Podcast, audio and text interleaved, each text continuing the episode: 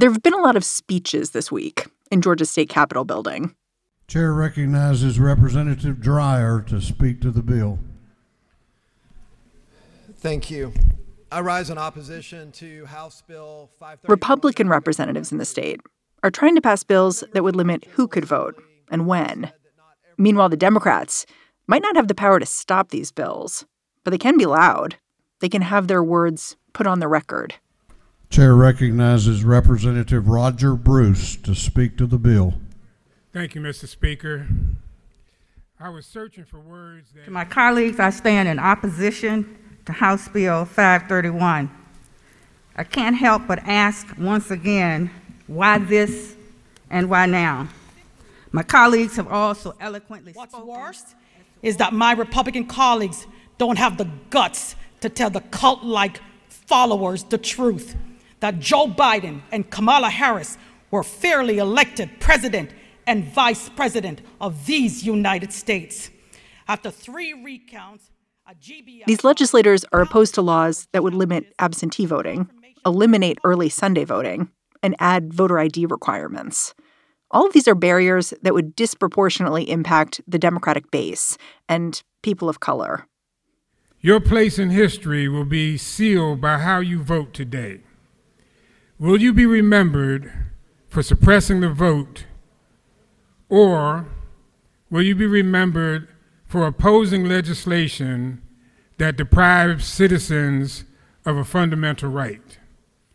This bill is group that we have down here. What Bible are you reading? You should, the Bible says you treat people like you want to be treated. And the least of these. Question whether you should be sitting here? Mr. Speaker, I yield the will. Of all these lawmakers, the one I couldn't stop thinking about long after he left the floor was Al Williams. He's 73 years old. He's been in office for nearly 20 years. You can hear it when he talks. Thank you, Mr. Speaker. First, for clarification, I was neither asked or told to speak today. I was compelled to do so. When he spoke on Monday, Because- he launched right in to the story of his decades long fight to become a state representative in Georgia. Because I came as a young man in 1970. I became the first African American in rural Georgia to run for the state house. And I ran. And we're talking about fraud. I can teach you something about fraud in South Georgia politics. Seen ballot box stuffed. I've seen folk call and ask, How many votes do you need? if And then Williams fast forwarded to talk about today. He said after losing elections in November and January, Republicans are just doing what he used to do as a young man when he lost a game of basketball. They're blaming the ref. And now, with these bills, Republicans are trying to change the rules of the game altogether. Now, I've been here long enough to know that what Al Williams says today is not going to change a lot of votes. But I do know this I've lived enough change to know when I see it.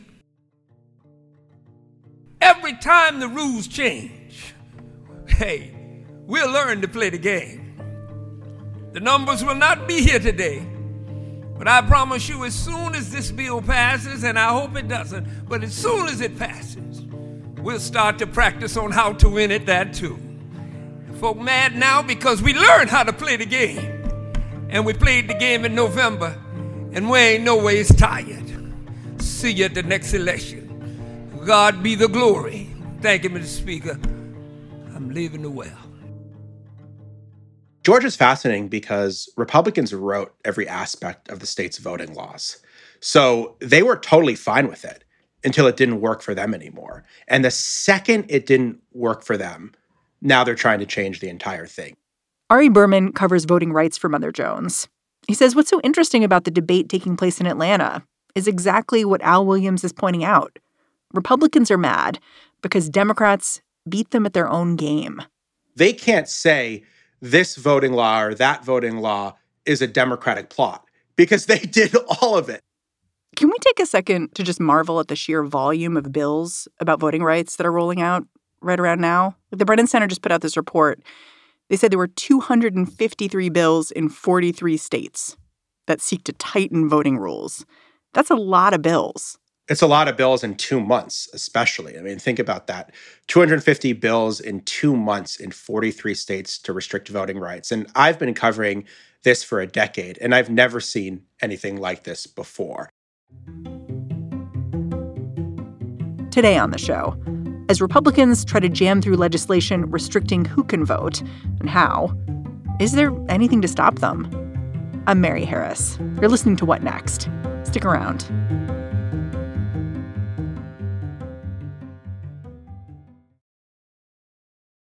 This episode is brought to you by Discover. When it comes to your finances, Discover wants you to know they are the credit card that is always there for you. With 24 7 US based live customer service, everyone has the option to talk to a real person anytime, day or night. Yep, that means no more waiting for quote normal business hours just to get a hold of someone. We are talking real service from real people whenever you need it. Get the customer service you deserve with Discover. Limitations apply. See terms at discover.com slash credit card.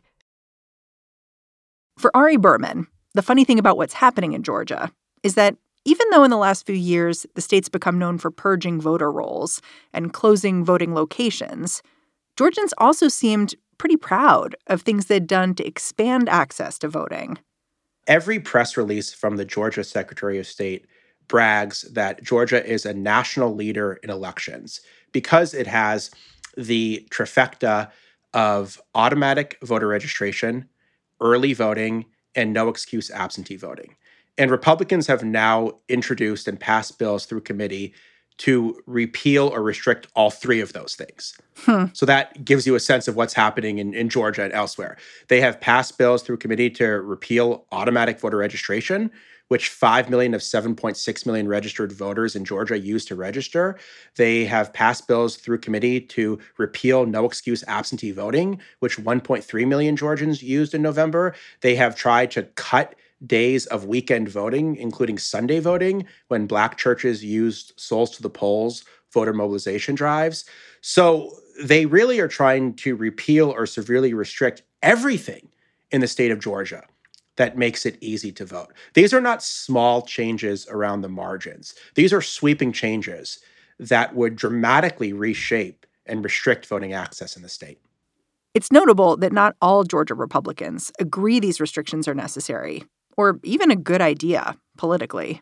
There's different dividing lines. The uh, Speaker of the House said he doesn't want to get rid of no excuse absentee voting. That is not in any of the House bills so far that have been passed to restrict uh, voting rights. The Lieutenant Governor, who presides over the Senate, ha- is not for that either. Brian Kemp has been vague uh, the governor about what he wants to do, but I think he's very aware of the fact that most likely Stacey Abrams is going to run against him in 2022. And a lot of Democrats, and in particular, a lot of black voters, are still angry about the voter suppression that happened in 2018 when Brian Kemp was both Secretary of State and a candidate for governor and appeared to use the state's voting laws as a weapon against Stacey Abrams and a weapon against black voters. And so I think he's he realizes if he signs bills making it harder to vote, that Abrams and other people in Georgia are going to use that against him for the next two years, and they're going to rally uh, voters against him, and they're going to say the governor, the Republican leadership of the state, they don't want black voters to participate. They don't want voters of color to participate, and that is, may mobilize people to turn out again and to be motivated to not have their votes taken away from them. So it's unclear how this is going to work um, politically, but it's also clear that the legislature, in some form or another, is going to pass laws making it more difficult to vote based on zero evidence that it actually needs to happen. What do the efforts look like to stop these Republican laws from passing when it comes to the Democrats? Like, how can they insert themselves here given that they're not part of the majority? First off, just publicity. I mean, there there was a, a, a truck that was circling the Georgia legislature on Friday that had a banner that said Georgia Republicans don't want black people to vote. Whoa. And this is in a this is a state where voters of color are 40% of the electorate. Georgia was the only state in which Joe Biden's coalition, black people made up a majority of his voters. So, black voters and voters of color are a very influential segment of the electorate in Georgia. And a lot of times, voter suppression succeeds because people don't know it's going on. They're able to pass it under the rug and just think that there won't be any outrage because people won't really be following it. That's not going to happen in Georgia. That's not going to happen in other states. This is getting a lot of attention at the state level. This is starting to get more attention uh, nationally. Uh, and Democrats are able to both make a stink about it, but also they're able to exploit these Republican divides and say, it was your Republican Secretary of State that said over and over and over, this election was secure. There was no fraud. Donald Trump and other people who were a lot of him were lying. So, I mean, basically, Democrats can just roll out the quotes from the Republican Secretary of State and other Republican leaders in Georgia. And that makes for a pretty effective argument. It's interesting because you're talking about making a stink, but it sounds like to me it's also a very specific kind of stink where the Democrats are really underlining the racism that undergirds these kinds of laws. Like I was looking at this speech from a Democratic legislator, Senator David Lucas, and he was saying like let's let's not make a mistake about what this bill is about. The election did not turn out the way you wanted it to turn out. That's what it's about. Being very clear about who will be impacted and why that is terrible. Do you notice those calls getting louder now? I do, because when they introduced bills, for example, to get rid of Sunday voting, when black churches do souls to the polls, get out the vote drives, that was something that was obviously targeted at black voters. And the data bears that out that uh, African Americans in Georgia are about 30% of the electorate, but they were 37% of Sunday voters. And so that was something that I think was pretty obviously had a very racial component to it and also had nothing to do with election integrity because nobody talked about fraud during early voting. I mean, there was no fraud period in Georgia, but no one even made allegations of fraud during the early voting period. This was the method of voting that Donald Trump was telling people to use go vote in person and go vote early in person. So it, just kind of showed the real purpose uh, of this legislation when they started introducing bills like this. And I think there's there's a deeper chord running through this debate in Georgia, which is that the Georgia of 2021 is very different than the Georgia of the 1950s. But it's the same kind of attitude that when new people turn out and that when new people participate in the process, we need to do something to roll those rights back. And, and that's what Democrats, and particularly Democrats that grew up in the Jim Crow era, because there's still some of them left uh, in the legislature who are black. That's what they're really opposing. They, they've seen this before and they don't want to see it again. When state Republicans are called out in this very precise way, what do they say? Well, they have different rationales for what they do, what they're doing. I mean, when they when they say they want to cut early voting, they say, well, we just want uniformity among the counties. We want every single county to have the same days of early voting, knowing that in large metropolitan counties in Atlanta, people use early voting at much higher rates than in small rural counties uh, in Georgia. Eh, they say that it, mail voting is too much work for the counties, that it's taxing the system too much. But they never made that argument, of course, uh, until Democrats started using vote by mail in larger numbers. So, I mean, they, they, they try to stay away from race. But there was a very revealing quote from one uh, Republican House member where he said, you know, I'm not going to engage about widespread voter fraud. There was no widespread voter fraud, but people believe there was. So therefore, we need to do something. And that's really the tell here is that they know that there was no fraud because Republicans ran the election in Georgia. So they oversaw the entire thing. And they were in a very good position to say whether or not it did or did not exist. So they have now pivoted to this idea that people believe there was. And just that perception, no matter how untrue it is, is now the basis for what they are trying to achieve.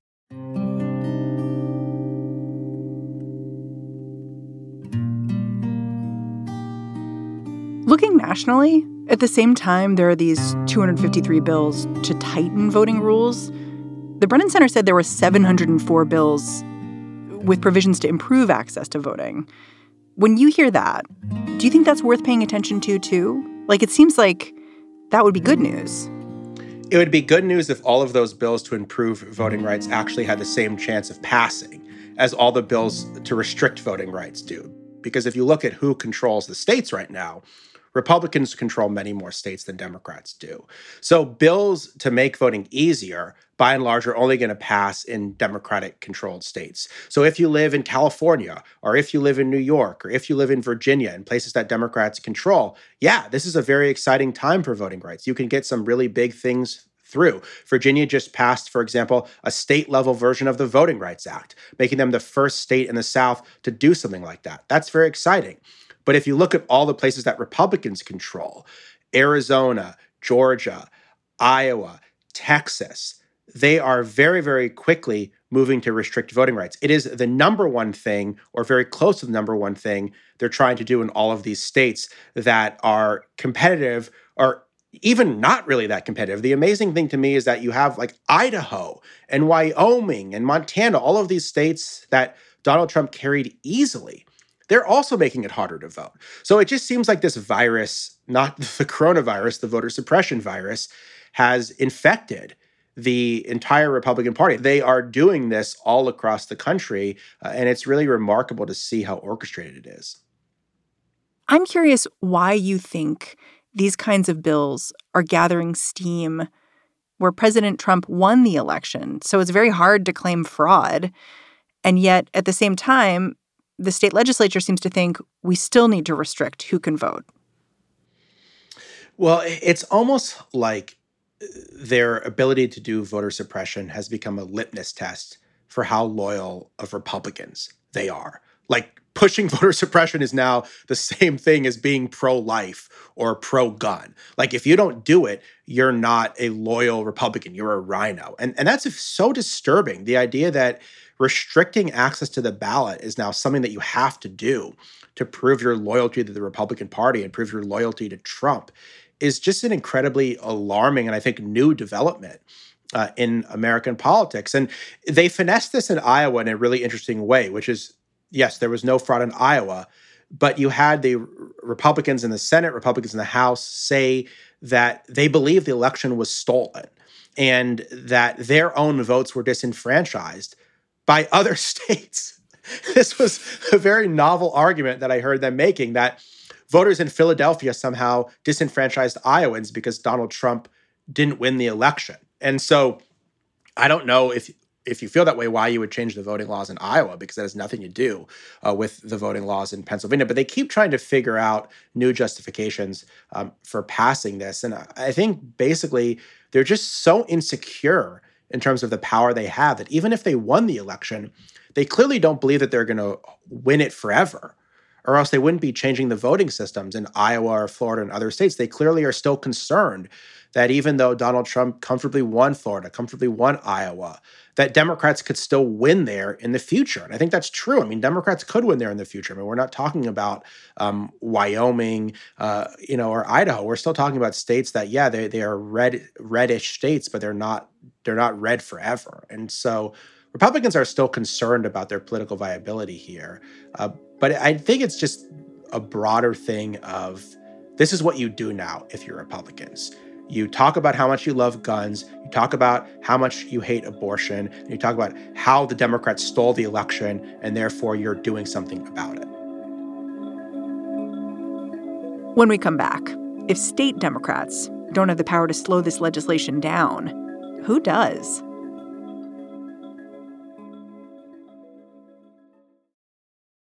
This episode is brought to you by Progressive Insurance. Hey, listeners, whether you love true crime or comedies, celebrity interviews, news, or even motivational speakers, you call the shots on what's in your podcast queue, right? And guess what? Now you can call the shots on your auto insurance too. Enter the Name Your Price tool from Progressive. The Name Your Price tool puts you in charge of your auto insurance by working just the way it sounds. You tell Progressive how much you want to pay for car insurance. Then they'll show you a variety of coverages that fit within your budget, giving you options. Now, that's something you'll want to press play on. It's easy to start a quote, and you'll be able to choose the best option for you fast. It's just one of the many ways you can save with Progressive Insurance. Quote today at progressive.com to try the Name Your Price tool for yourself and join over 28 million drivers who trust Progressive. Progressive Casualty Insurance Company and Affiliates. Price and coverage match limited by state law. So let's talk about what might happen if these bills are passed. In the past, the courts have stepped in to intervene, like especially with something like restricting Sunday voting. Like North Carolina tried to pass a similar law in 2013. Courts got in there and they said, no, we can't do this, basically because the people who had passed the bill were pretty clear that they wanted to prevent black people from voting. So do we expect that to happen now? I don't have a whole lot of faith in the courts when Donald Trump appointed 234 judges, including three new members of the Supreme Court. I think the, the courts are going to be very lenient towards these Republican efforts. There may be a few really extreme provisions that they strike down, but on the whole, I think the courts are going to say that we think states should be able to run their elections how they see fit. You have evidence that the courts are becoming more conservative when it comes to voting rights. Like, what did we see in the last year as the pandemic happened and, and tons of lawsuits were filed about expansions of voting rights that were done in a number of states? Well, people are so fixated on the fact that the courts didn't let Donald Trump steal the election. They kind of forget all of the ways in which the courts before the election actually were totally fine with Republican efforts to make it harder to vote, even in a pandemic. Uh, you had in a bunch of states, uh, in South Carolina, in Texas, in Alabama, in Florida, you had the Supreme Court basically say that they were fine with restrictions that Republicans had put on voting. So, giving voters less time to return absentee ballots or adding new requirements for absentee ballots or preventing certain people like people with past felony convictions in Florida for being able to vote. The Supreme Court didn't have any problems with these efforts and that was during a pandemic. So I think there's a lot of evidence that the Supreme Court is broadly supportive of these restrictions on voting. Remember, it was a five to four Supreme Court that gutted the Voting Rights Act. It was a five to four Supreme Court that allowed extreme voter purging in states like Ohio. It was a five to four court that said that federal courts can't review partisan gerrymandering. That was before it was a six to three court. So, I mean, the ostensible swing justice, John Roberts, has basically been rendered irrelevant from these debates. And so, if Democrats are hoping that the courts step in to try to block these laws. I hope they have a fallback strategy because I don't see a lot of evidence that unless Republicans are just trying to flat out steal the election by throwing out millions of votes, unless it's that level of extreme behavior, I think the courts are perfectly fine with what Republicans are trying to do here. So if the courts aren't going to fix this, what will? I think federal legislation. Democrats control Washington. They're in a position to pass a new Voting Rights Act. They're in a position to pass the For the People Act, the most uh, important democracy reform bill in a generation. They have the power to do these things. And that, I think, is going to be the way to try to stop this. If there's any way to try to stop it, it's to create federal rules to make it easier to vote. Could you quickly just lay out what's in For the People Act and the John Lewis Voting Rights Act? Yeah. So the For the People Act has all of these provisions that would make it easier to vote because Congress can regulate the rules for federal elections. So it would mandate that every state for federal elections would have automatic registration, would have election day registration, would have early voting, would have nonpartisan redistricting, would give voting rights back to people with past felony convictions. So, so many of the things that we're talking about Republicans trying to do they wouldn't be able to do them for federal elections because the For the People Act would have these broad protections for voting rights enshrined for races for the House or the Senate or for the president. And that would go a long way to blocking the kind of voter suppression efforts we're talking about in the states. How does the John Lewis Voting Rights Act push even beyond that? The John Lewis Voting Rights Act responds to the Shelby County versus Holder decision, where the Supreme Court in 2013 said that states with a long history of discrimination no longer have to approve their voting changes with the federal government. And in that decision, the Supreme Court basically said to Congress, you can write a new version of the Voting Rights Act. One of our biggest issues with the Voting Rights Act of 1965 is it's based on old data. So the John Lewis Voting Rights Act would require states with a more recent history of voting discrimination to have to approve their voting changes with the federal government once again. That would include states like Georgia that both discriminated against voters of color in the past, but have also discriminated against them more recently, as found by the courts. And so, if Georgia wanted to get rid of automatic registration or get rid of early voting or do something like that, they would have to get that approved with the federal government, either with the courts or the Justice Department. It would also require voting changes in every state that have a disproportionate impact on minority voters to have to be approved federally as well. So, if you're in Utah and you want to close a polling place in an area with a high percentage of voters of color, you would have to get that approved as well. So it's both sweeping and targeted at the same time. Uh, and I think these bills work really well hand in hand because the For the People Act would basically do all these good things. And the John Lewis Voting Rights Act would basically stop all of these bad things. And I think you need that combination of carrot and sticks to really protect voting rights in this day and age. H.R. 1 for the People Act, John Lewis Voting Rights Act, they're alive in the House, but not so alive in the Senate, is my understanding.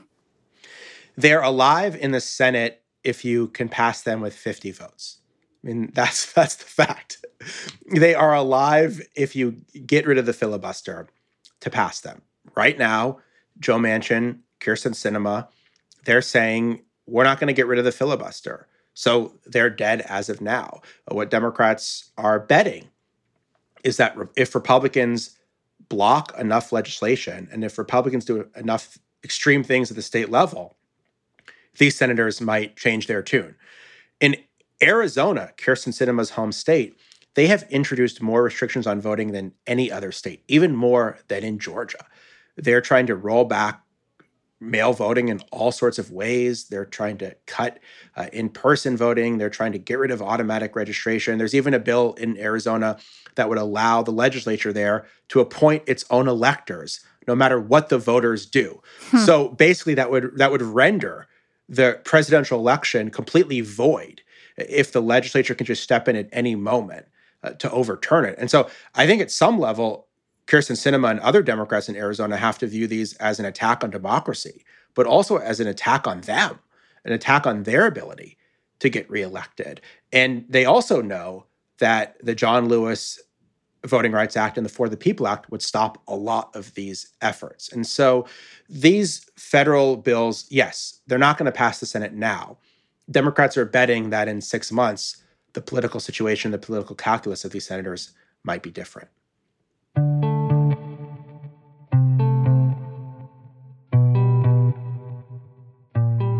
Ari Berman, thank you so much for joining me.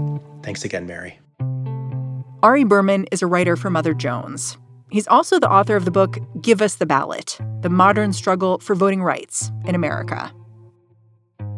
Before we go, I want to ask a quick favor from all of you. It has been nearly a year since that coronavirus lockdown began in earnest. It's been a tough one for all of us. And I want to know what you learned during this time about yourself, about your community. How did the last year change you? So leave us a message. Call 202 888 2588. All right, that's the show. What Next is produced by Danielle Hewitt, Elaina Schwartz, Mary Wilson, Davis Land, and Carmel Delshad. We get help every day from Allison Benedikt and Alicia Montgomery. Stay tuned to this feed tomorrow for a new episode of What Next TBD with Lizzie O'Leary. I'm Mary Harris. I will catch you back here on Monday. This is the story of the one. As head of maintenance at a concert hall, he knows the show must always go on. That's why he works behind the scenes, ensuring every light is working, the HVAC is humming, and his facility shines. With Grainger's supplies and solutions for every challenge he faces, plus 24 7 customer support, his venue never misses a beat. Call quickgrainger.com or just stop by. Granger, for the ones who get it done.